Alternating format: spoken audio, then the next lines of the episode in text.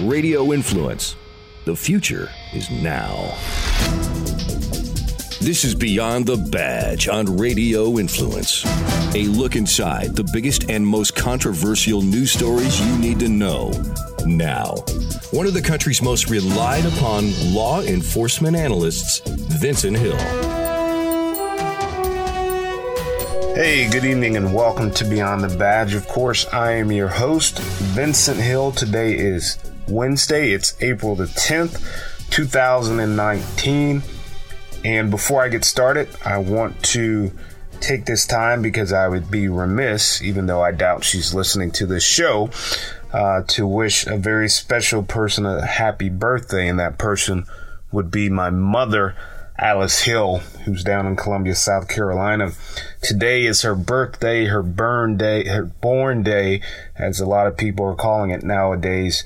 Uh, today she turned 69, so that is a huge milestone. Um, you know, over the, the past few years, she's dealt with a few health issues here and here and there, uh, diabetes, and a few other issues, but thankfully she's still here. Um, I I cannot stress the fact of how much I owe her, even though we don't see eye to eye on a lot of stuff, uh, a lot of views in life. Uh, I owe her tremendously for shaping me into the man that I am. And what I can say is, you know, here I am at 46 years old, and I can still call her for anything and she'll be right there. And she's come through for me so many times, so many countless times. Uh, you know, throughout my life, uh, you know, helping me with my, my kids when I needed help. Uh, even to this day, if I need her to drive three and a half hours here to Atlanta to stay with my son for a couple of days, uh, she's always been willing and able to do that. So, I cannot thank her enough. And I know there's a lot of people out there that don't have their mother in their lives. And I can't even imagine what that would be like. Um, you know, my mom is probably the strongest person I know. Now, I w- I won't say probably. She is the strongest person I know. And, you know, I, I thank her for everything. I love her. I know we don't say it much amongst each other uh, we usually just hang up the phone without saying those three words, but uh, I want to take this time publicly to say happy birthday to my mom, and I love you, and thank you so much for helping me become the man that I am today. I'm not quite where I want to be, but I could be in a much, much worse place. So thank you for that, mom. I love you. Happy birthday. Now I want to jump into it. Last week, uh, I talked about the upcoming trial of former Minneapolis police officer Mohamed Noor, who, of course, uh, fatally shot Justine Damond back in July of 2017. Uh, she had called 911 to report an alleged sexual assault in the alleyway. Uh, as she approached the patrol car, she was shot and killed by Mohamed Noor. Now, last week we talked about how they were having problems finding a jury. Well, the jury was selected uh, late last week. That trial has begun. Opening statements were, I believe, yesterday. And the first witness on the stand for the prosecution was her fiance, uh, Don Damond. She had actually taken his name before they got married for uh, business reasons, I believe. Uh, but, you know, he talked about how he heard of the news of his fiance being killed, and he was actually the last person to talk to her because she called him after she called 911 uh, the second time um, to report this alleged sexual assault. So that trial's underway.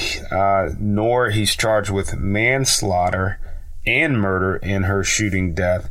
Uh, of course, the prosecution says he acted recklessly. Of course, the defense says he was acting in self defense and he did what was reasonable at that time because, you know, even his partner said that the noise and seeing this figure outside uh, the window of the patrol car actually startled him. Of course, his partner did not fire, um, but uh, whatever went on in that car, I guess, led Mohamed Noor to believe there was a threat going on. So he did exactly what he thought at that time was reasonable. Now, Noor, keep in mind, has never given a statement to investigators. Uh, the shooting happened almost two years ago. He's never given a statement to investigators, so I'm curious to see if he will uh, take the stand in this trial. Now, this is a trial essentially fighting for his life here because you know you're facing murder and manslaughter. If you found guilty on both, I doubt you'll get out of prison. You know, unless there's some appeal process that you're successful with. So, uh, I would personally say he really needs to take the stand to uh, tell his side of the story because, you know, as a, a juror sitting in that courtroom, I would definitely want to know what was your mindset in those split seconds before you uh, unholstered your weapon and shot uh, through the police car window to shoot uh, Justine Damond. I would personally want to hear that information. Um, but if not, you know, I think it's going to rely, you know, really just on the, the testimony of his partner who was inside that car at the time. There was no body camera footage. The only body cam footage is that after the shooting. Uh, there's no dash cam footage. You know, there's no um, cell phone video from bystanders. There's no surveillance footage from the surrounding areas because this was in an alley. So really the only thing you have to go on is the statements of the officers, particularly, in my opinion, Noor, uh, what he thought was an imminent threat at that time, what he thought was reasonable at that time. But uh, it looks like this trial is probably going to move pretty quick, pretty fast pace. Um, I don't see this being a long, drawn, drawn out trial uh, for sure, because again, you really don't have a lot of evidence to go on. Uh, you know, it's not like the jury's going to have to watch surveillance footage or uh, body cam footage or uh, cell camera footage. There's really not a lot of evidence here besides what led up to the shooting, the shooting itself in the aftermath, the 911 call, the shooting itself in the aftermath. Of course, I'm sure the prosecution and the defense will call expert witnesses to talk about police training, to talk about what's reasonable, uh, things of that nature. But as far as a lot of like evidence that the jury has to pile through, it's just not there. So I don't expect this trial to go on too long. But of course, I'm following it. I will update you as I get more information. Of course, as I always do. Now, speaking of reasonable, um, California, uh, and this comes as no surprise really, is trying to pass a bill that would uh, strict when police could use force. More specifically, when they could use deadly force. Of course, this is in wake of the shooting of uh, not Laquan McDonald, that was Chicago. Sorry, the shooting of Stephen Clark, uh, who was shot back in March of uh, 2018, I believe. Uh, I'm not sure the exact date. I apologize, but uh, at any rate, Stephen Clark was shot by two Sacramento police officers. Of course, just in the past uh, couple of weeks, those officers were on trial.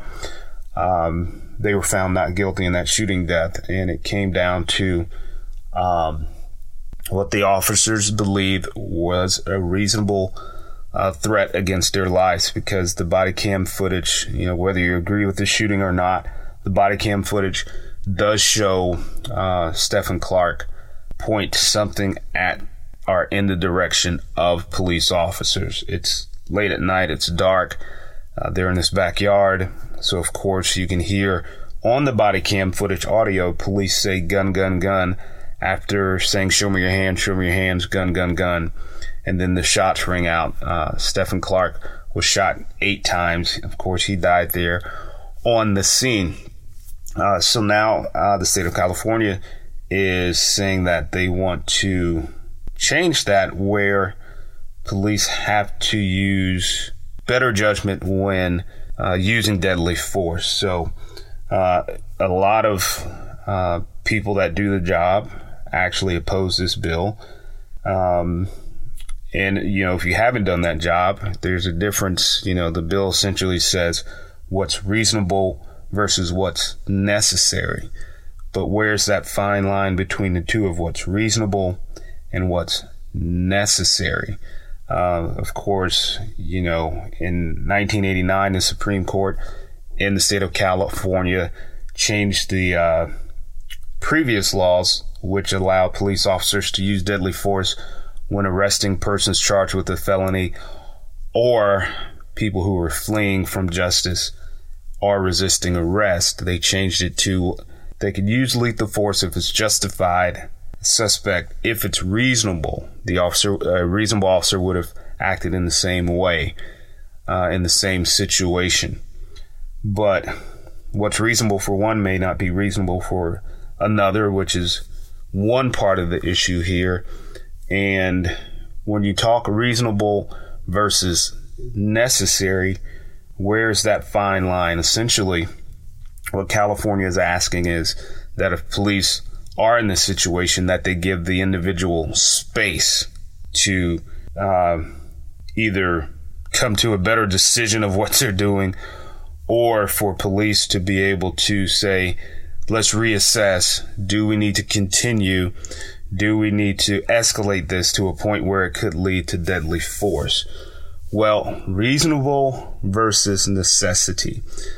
Here's where the problem lies. You can't distinguish the two in split seconds. You, you just can't do it. And and let's let's look at this space thing, if you will, because they're saying the necessity has to be to defend against imminent death or severe harm. Now let's look at what sparked the Stephen Clark. Now, granted, he was killed in the backyard of his grandmother's house. A, in those split seconds in that backyard, the police did not know that was Stephen Clark's home. Now, let's back up a little bit. Police received the calls about an individual breaking into cars. Police search the area. They see Stephen Clark. He flees. He attempts to break into another car. This is all captured by a police helicopter. He's breaking into cars. He's running from police. He runs into a backyard towards a door that police do not know is his grandmother's house. Now, let's play devil's advocate here and say it wasn't his grandmother's house and he was just attempting to elude to go into this home to escape police. It happened. It has happened when I was chasing people. Poli- people run into other people's places to escape police. So it, it happens. Anybody that doesn't think it happens, you obviously have no idea of what police go through and what they see on a daily basis. So let's say at that moment when police visually saw Stephen Clark and he started fleeing, and they say, well, let's give him some space to let him decide if he wants to change his ways, if he wants to turn himself in, if he wants to give up and uh, lay on the ground. Let's give him some space. And we're just going to sit back here because we don't want this to escalate to a deadly force situation. Now, let's just say again that this wasn't his grandmother's house. He's fleeing from police. Police stop chasing. Typically when someone's running from police they don't look back to see how close police are. It's not like you see in the movies oh let me turn around and see how close they are. It doesn't work that way. When someone's running from police they just haul ass and they go. And even after police have stopped chasing someone because it's happened to me both on foot and in a car even after i've stopped chasing someone they continue to run because they assume maybe there's another police officer coming or something. I still got to get away. So back to what I was saying. Police in that situation in Sacramento, they stop chasing Stephen Clark. He keeps running. He goes into this home and the homeowner's like, what the heck is going on? And they get into a scuffle and he shoots and kills the homeowner or he takes a knife out of the kitchen and stabs the homeowner, or he beats the homeowner to death because the homeowner was startled and approached Stephen Clark to try to protect their home. And then the police are now held liable for what happened inside that home with the death of the homeowner because they did not protect and serve the community. So, where is the fine line between reasonable and necessity? Because you can say it's reasonable to continue to chase someone that has broken into several cars, attempted to break into another car, and it's reasonable because crimes have been committed. There are victims to those crimes who would need justice for the damages done to their property. So it would still be reasonable for the police to chase someone who had done that. Just let that sink in for a second. If we start getting to a point where you say, Oh, I'm going to call the police because someone's breaking into cars, and then police show up and a suspect flees, and you say, Well, I can't give chase because this individual could run into a backyard where it's dark, point something at me that appears to be a gun, and in that split second where I don't have time to say, Sir, is that a cell phone or is that a gun?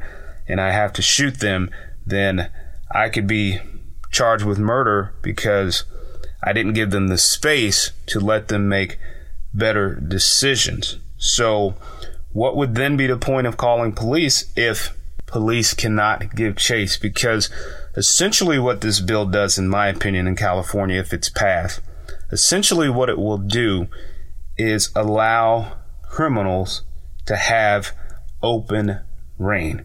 Let that sink in. It will allow criminals to have open reign because if, if I'm a bad guy and I know if police show up and all I got to do is run because they're going to have to give me space because they can say, well, there's no imminent threat of death or severe harm, then I'm just going to do what I'm going to do. I'm going to go out and commit crimes without any fear of justice because police hands are tied. And the minute you start tying hands of police is the minute crime goes up. Remember, I talked about this in uh, Baltimore. I talked about it in uh, St. Louis, where all these lawmakers and and and groups were yelling about police reform and everything else. And what happened? Police became reactive versus proactive. And what happened in cities like Baltimore? The crime, after Freddie Gray, went up because police felt like their hands were tied from doing their job. So, anytime you start making these types of changes to tie the hands of police, your crime rate is going to go up.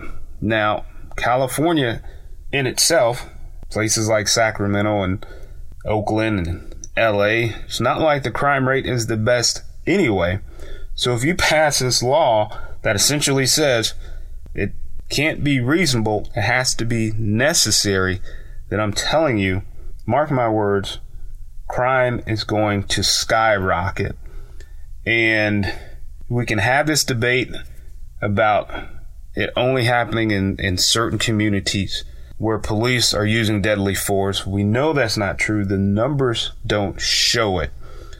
But in a city like Salt Lake City, Utah, where Dylan Taylor, the unarmed white teen, was shot and killed by a white police officer, your crime rate really isn't going up because police, their hands are not tied. Because even though the death of Dylan Taylor was tragic, and if you've seen the body cam footage of it, it's very gruesome, even for me overwhelmingly the, the, the, the public understands the necessity of police. They understand the, the, the, necessity of police effectively doing their jobs. And I think they understand how, in a split second, an officer has to make that decision to say, uh oh, this is a life or death situation against myself or the public or if this individual gets away, that they could do harm to someone else. So, California, again, it doesn't surprise me that they're trying to pass this. But here's my fear if it passes in California, it could start setting a precedent across the nation. Now, for some, that would be great because they would assume that it would end all of their so called problems and it would stop police shootings like uh, immediately and police shootings would stop. But that wouldn't be the case because you still have those life and death situations. You have traffic stops. Right now, 13 police officers have lost their lives to gunfire this year, and countless others have been shot. Countless others are in critical condition right now still. Two individuals here in Georgia were shot uh, last week in a standoff, which was a domestic situation. They're still recovering from those situations. So let's take that for instance. Police are called to that domestic. Well, let's give this individual space, even though we know he has hostages. Let's give him some space to make better decisions. Or let's give him some space where we don't have to use deadly force. But the problem is, there was already blood there on the scene. The officer could see the female laying on the floor covered in a pool of blood. So at that point, was it reasonable? Was it a necessity? Which one was it? When the officer was shot in the face during a traffic stop, where was this opportunity to provide this space for this individual? and then, once the individual fled and the other officers gave chase because this individual on his traffic stop had just shot an officer in the face, would it have been reasonable to say, let's just let him go, let's give him some space, or would it have been reasonable to give chase because there is that imminent threat that you could harm someone else or you can harm another officer? I guess my bigger point is I don't think there's anything in between that would help you as an officer in real time situations determine well, is this reasonable or is it a necessity? Because in two seconds, what's considered reasonable has now become a necessity. In two minutes, what's considered reasonable has now become a necessity. In 20 minutes, what's considered reasonable can now become a necessity. And I go back, back to Stephen Clark. That whole incident occurred over an eight minute time period. In eight minutes, what now in the state of California they want to consider reasonable and giving someone space could have turned into, again, if that wasn't his grandmother's house, and he did attempt to get in that house, in those eight minutes, it could have gone from it's reasonable, it's not reasonable, let's give him some space to it's a necessity. But the only problem is the officers wouldn't have been there to protect and serve that homeowner, if that homeowner would have came out and approached Stephen Clark, would it have been reasonable to let him go and give him space? And then it turned into a necessity because now the homeowner is in danger, but the police are no longer there. And then it's not like the homeowner wouldn't have been able to call police if they're in a confrontation with this person that just broke into their home to try to get away from police. So there, you know, in, in my opinion, you, you can't put one with the other in policing. I mean, you can do that maybe in your office job. Is it reasonable to make 500 copies? Or is it a necessity to make 500 copies? Is it reasonable to have this meeting at 8:30 in the morning? Or is it a necessity to have it at 8:30 in the morning because people haven't had their coffee yet and people hadn't had uh, eaten their Chick-fil-A yet? But in in policing, when you're in that office, you can't sit here and say, well, reasonable necessity. It's reasonable that I let this person go. We'll catch him later. Uh oh. 20 minutes later, he just shot two people because you let him go. 20 minutes later, he just carjacked someone because he's still running in fear that you're chasing or that you will find him. Uh oh. Five minutes later, he knocked over an old lady because he was still running, and that old lady fell to the ground, hit her head on the curb, and she died. Uh oh, because we gave him space because that's what you wanted us to do. But now this 90 year old lady is now dead, and we can't charge this person with homicide because we don't know who he is because we didn't apprehend him because we needed to give him space because it wasn't a necessity at that point to get the situation under control. It wasn't a necessity at that point because he didn't pose an imminent threat to us or to the public. But now this 90 year old lady is now dead because he was fleeing and he knocked her over and she's so brittle that she hit her head on the curb and she died. So, if anybody thinks this law will work to reduce deadly force, maybe it will in in the sense that officers are just going to give up. They're just going to you want to tie our hands, fine. Mark our words, your crime rates will go up. And then what's going to happen? Don't call us when you need us because we can't do anything anyway. It's going to be the wild, wild west. People are just going to be out in California. And if this passes and it gets approved and it starts setting a precedent, people are going to be out all over the country and your crime rate's going to go up. Your shooting rate's going to go up. I mean, people are still getting shot and killed left and right in the city of Chicago every day, all day. Even in Sacramento, there's shootings. Even in Baltimore, people are getting killed daily.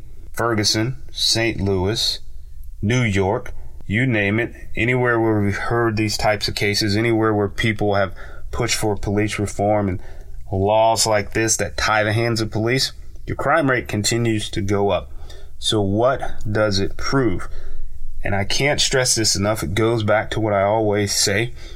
While we can point the fingers at police, we can point the fingers at policies, we can point the fingers at race, we can point the fingers at gender, we can point the fingers at aliens, we can point the fingers at uh, anything. What we need to start doing, and we can point the finger at police reform, what we need to start doing across this country in every community because, like I said, black people aren't the only ones getting shot by police. Black people aren't the only ones getting shot by white police. Let's make that clear. What we need to start doing across this country is teaching people how to deal with police. And what we need to start doing in this country is start talking crime reform. What opportunities could lead to less crime? Where police don't have to get called out, where police don't have to think about using deadly force when approaching a situation. Think about that. If there's no crime, guess what? Police will not show up because there's no need for them to show up, right? If there's no reports of crime, police don't need to show up. If your crime rate goes down, your police presence goes down.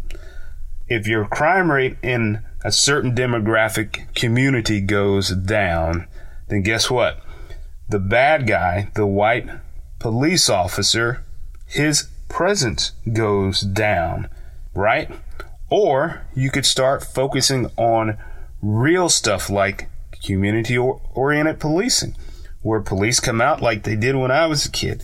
In McGruff the Crime Dog, they come out to your school, they talk about policing, they talk about things going on in the neighborhood, they talk about all of this. But as your crime is at a peak, police don't have the time or the resources to do that because their resources are being used to combat crime. So again, we can point fingers here and there. We can say, let's change this policy. Let's make it uh, let's change it from reasonable to necessity. We can have all of that. But again, there's no magic wand. There's no um, reaching in the bowl and pulling out a lucky number to determine reasonable versus necessity when you're talking split seconds. It just doesn't exist in policing. So until we start having those conversations, then we're going to still have a situation. You can pass any bill you want to, but uh, until we start having those real conversations, unfortunately, people are still going to be shot and killed by police, and police are still going to be shot and killed by individuals. So, reasonable necessity. When you're getting shot at by a suspect, because again, 13 people, 13 police officers this year shot and killed and countless others shot and recovering, there is no fine line between reasonable and necessity. Now, with that said, it's time for my 10 7 segment.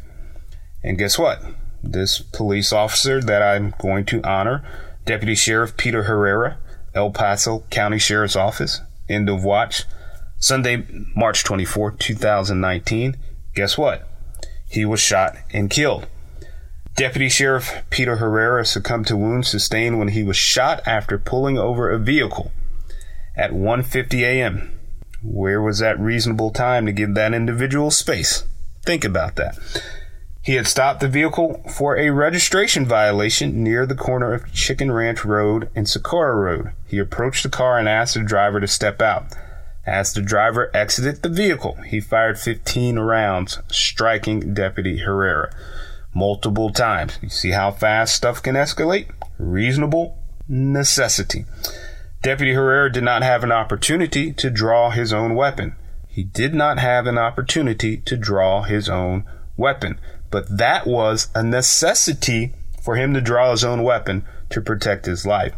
The driver and the passenger then fled the scene in the vehicle, but it stalled after several blocks the two then fled on foot but were located and apprehended a short time later by responding deputies. The driver was charged with first degree murder. A civilian and members of the U.S. Border Patrol and El Paso County Sheriff's Office provided aid to Deputy Herrera. He was transported to a local hospital in critical condition, where he succumbed to his wounds two days later. Deputy Herrera had served with the El Paso County Sheriff's Office for 11 years. He is survived by his wife.